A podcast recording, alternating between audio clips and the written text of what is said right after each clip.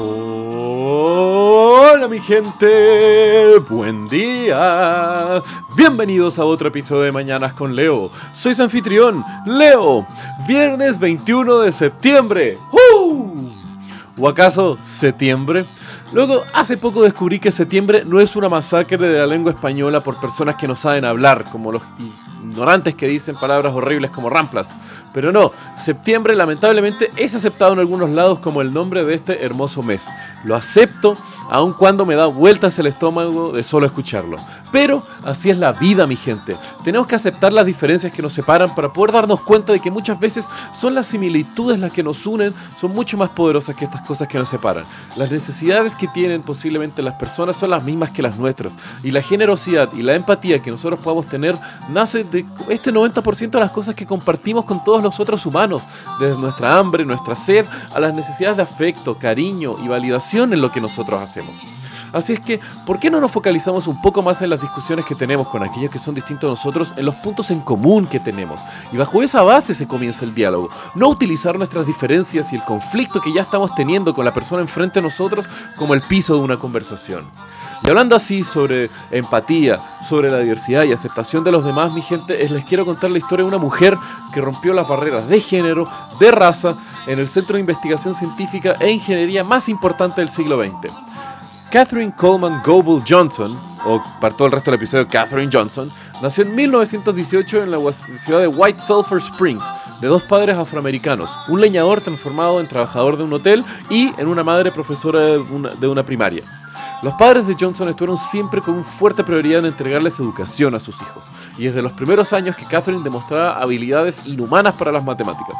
Al terminar primaria y hacer sus estudios secundarios, tuvo que mudarse hacia otro condado. Esto pues en White Sulphurs los niños negros solo podían estudiar hasta la primaria en un colegio público.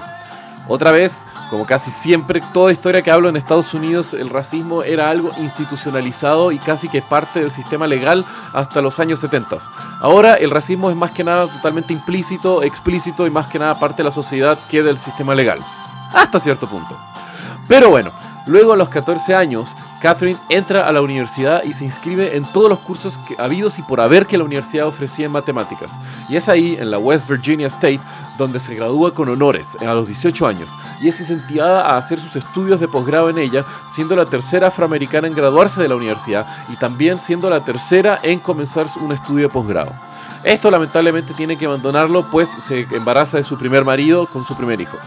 Luego del parto comienza a buscar más trabajos en distintos lados para poder aplicar eh, su cerebro matemático, pues está dando clases en una primaria y Johnson estaba extremadamente aburrida y sin un gran desafío en su vida.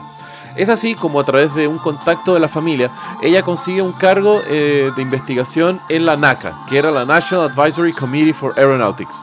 En 1952 comienza a trabajar ahí y en 1953 es transferida a una nueva e incipiente agencia nacional creada en esos años, la NASA. Es así como de 1953 a 1958 Johnson trabaja con un grupo de mujeres negras llamadas como las computadoras.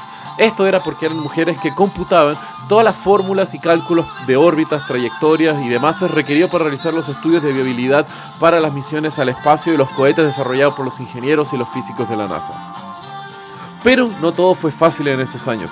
Pues loco, recuerden, son los años 50, era una mujer y negra en un ambiente laboral. La discriminación de raza y de género existía y era fuertísima. Pero aún así Catherine Johnson fue una pionera, a través de su gran astucia y al mismo tiempo agresividad en el, en el ambiente laboral, que era casi una necesidad para estar viva en esa época. Fue así como ella se impuso, siendo ella la primera mujer en tener su nombre en un informe oficial de la NASA, algo totalmente impensado en los años 50, al igual que combatir por la desegregación de las unidades de trabajo dentro de NASA. Esto era porque tanto las mujeres como las mujeres de, color eran separadas de los ingenieros y de gran parte de los hombres blancos con los cuales trabajaban día a día. Tanto así que era las mujeres negras las computadoras, los hombres blancos eran ingenieros, directores, toda la parte de trabajo más demandante y las mujeres blancas solamente se conformaban siendo secretarias. Y fue mediante este gran trabajo y astucia que Johnson logró ir convenciendo cada vez más y más a sus superiores que la segregación y la discriminación iban en contra de la operación y el funcionamiento de la agencia, pues era un ambiente extremadamente exigente de ciencia y de resultados, con una altísima presión para obviamente poder derrotar a la Unión Soviética en la carrera espacial.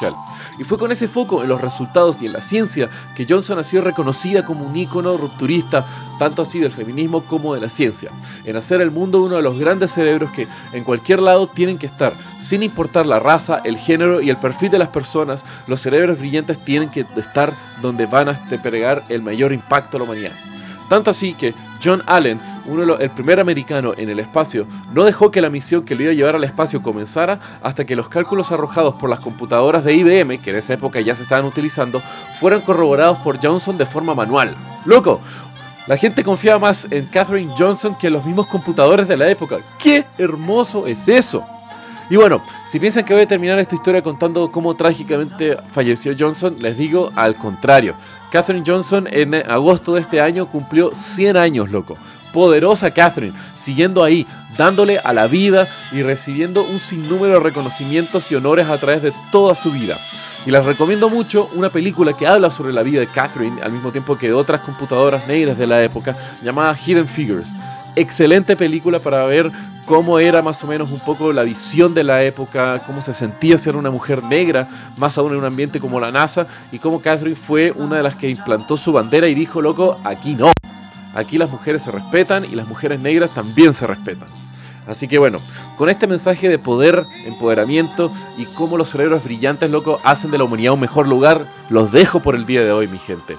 Que tengan un muy buen día, los quiero, Besos.